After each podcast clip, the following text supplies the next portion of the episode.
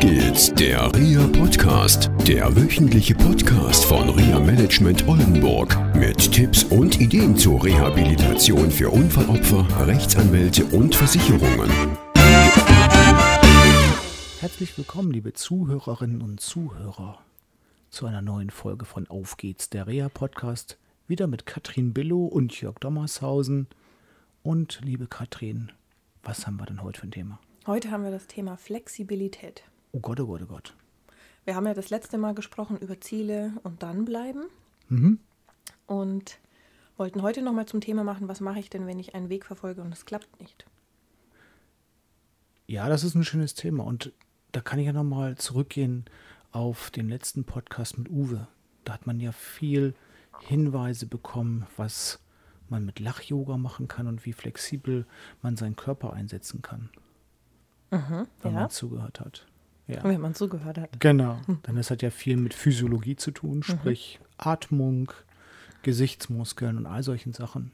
Mhm. Und da darf man drüber nachdenken, wie man seinen Körper auch flexibel einsetzt.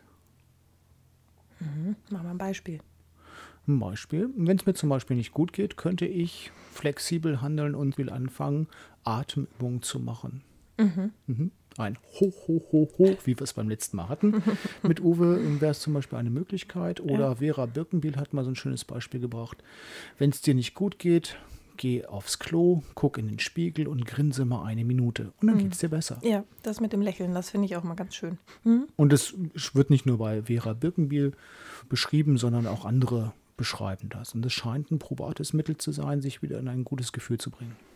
Genau, nicht in dem schlechten Gefühl zu bleiben und keinen Ausweg zu sehen und, und immer weiter diesen Weg zu verfolgen, sondern die Kurve zu kriegen, genau. einen anderen Weg zu wählen. Genau.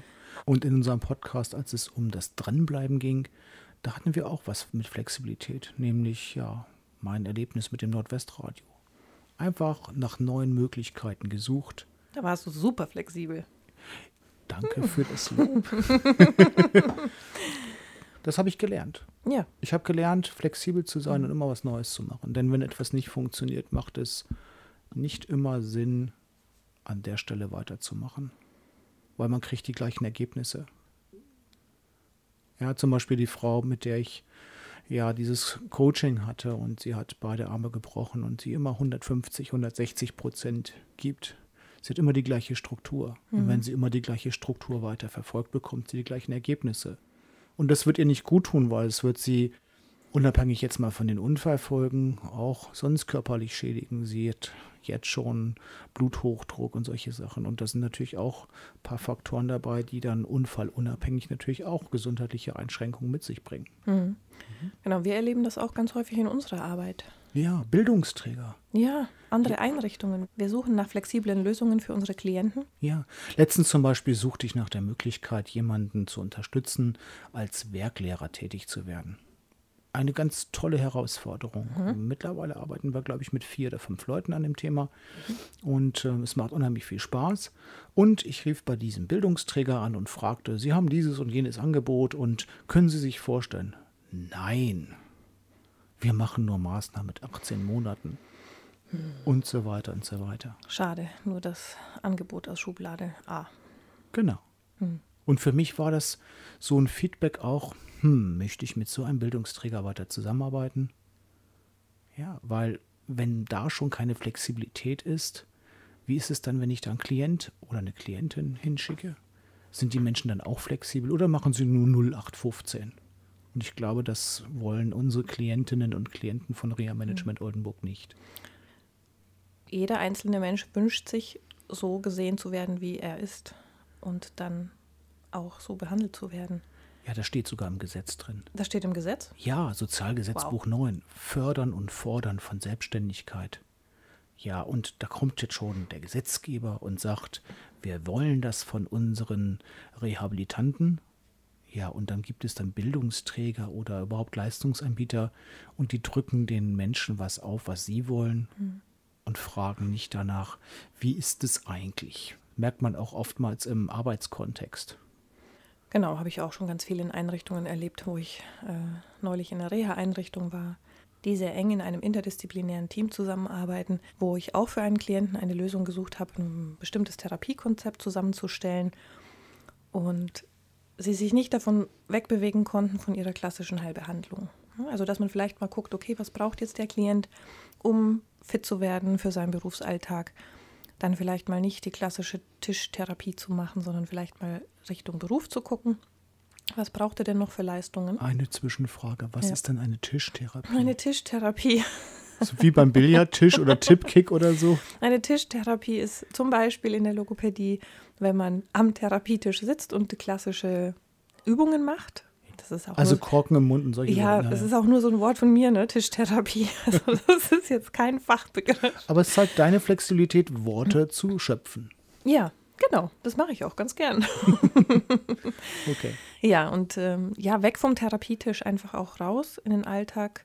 Das, was der Klient in dem Fall auch bräuchte. Das heißt, ähm, ein, eine Zusammenarbeit mit dem Ergotherapeuten, um ein E-Mail-System aufbauen zu können, das er bearbeiten kann in seinem Beruf, um Mitarbeiter zu beraten und Kunden zu beraten. Und ähm, das Therapeutenteam war in dieser Einrichtung nicht in der Lage, das umzusetzen. Das heißt, du bist dann in eine andere Einrichtung gegangen? Dann bin ich in eine andere Einrichtung gegangen, genau. Dann haben wir einen guten Weg gefunden. Die waren sehr flexibel, haben ja. Angebote gemacht. Und letztendlich war es dann der Ort, wo ich auch sage, okay, da kann ich guten Gewissens auch den Klienten vermitteln, dass man sich auf ihn individuell einstellt, eine Einzelfalllösung findet und er auf den Weg gebracht wird, sein Ziel zu verfolgen. Und diese Flexibilität macht ja auch Spaß.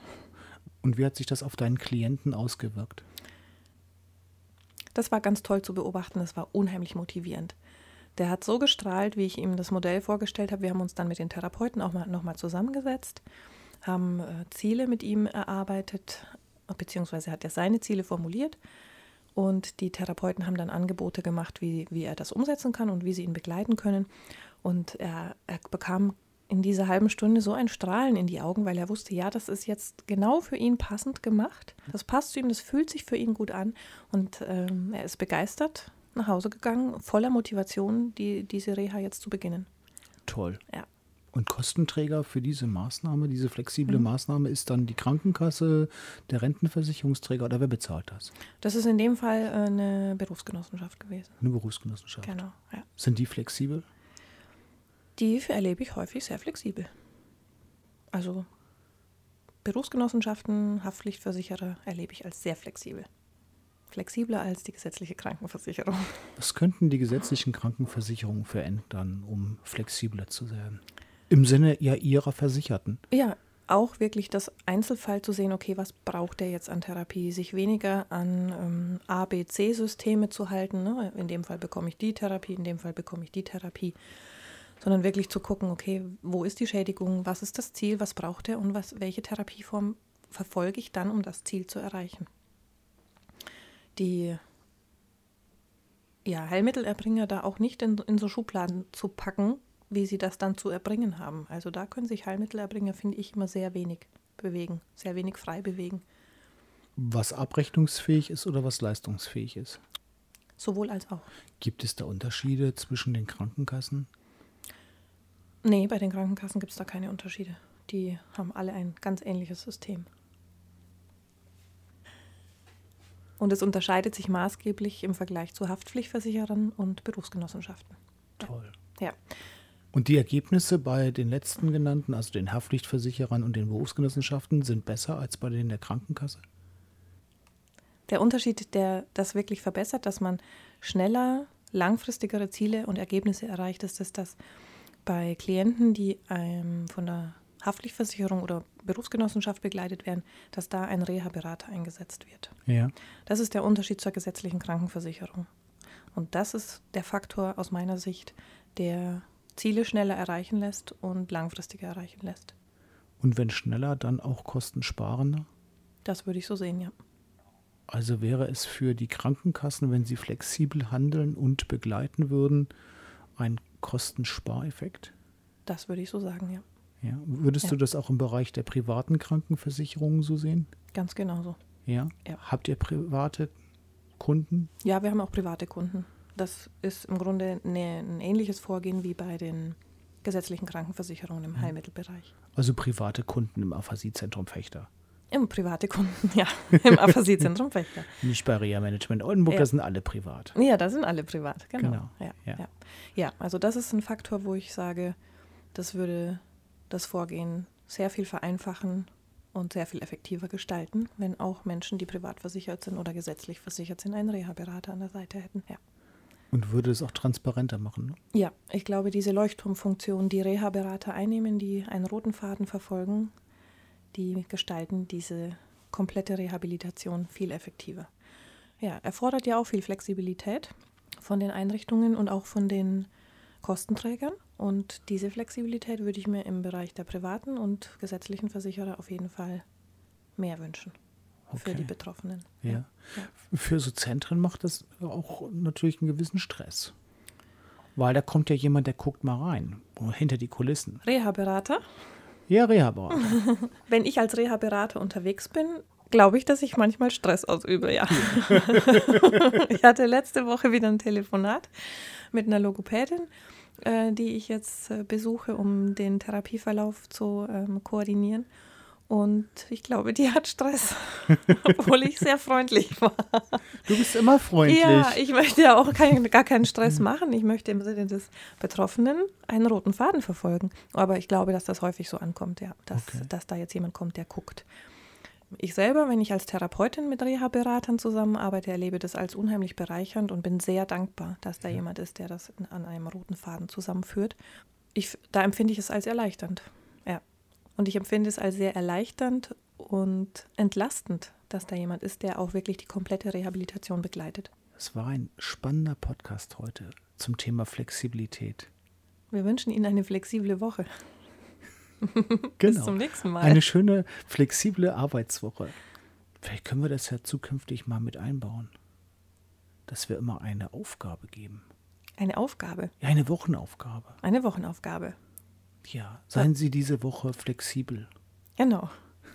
Versuchen Sie, einen kleinen Punkt zu verändern und flexibel einen anderen Weg zu gehen. Genau, ein Punkt, der bisher gejuckt hat. An dem kratzen Sie nächste Woche. Viel Spaß dabei. Bis dann. Tschüss. Das war eine Folge von Auf geht's, der Reha-Podcast, eine Produktion von Reha-Management Oldenburg. Weitere Informationen über uns finden Sie im Internet unter w w w Punkt reha Bindestrich management Bindestrich oldenburg Punkt d e.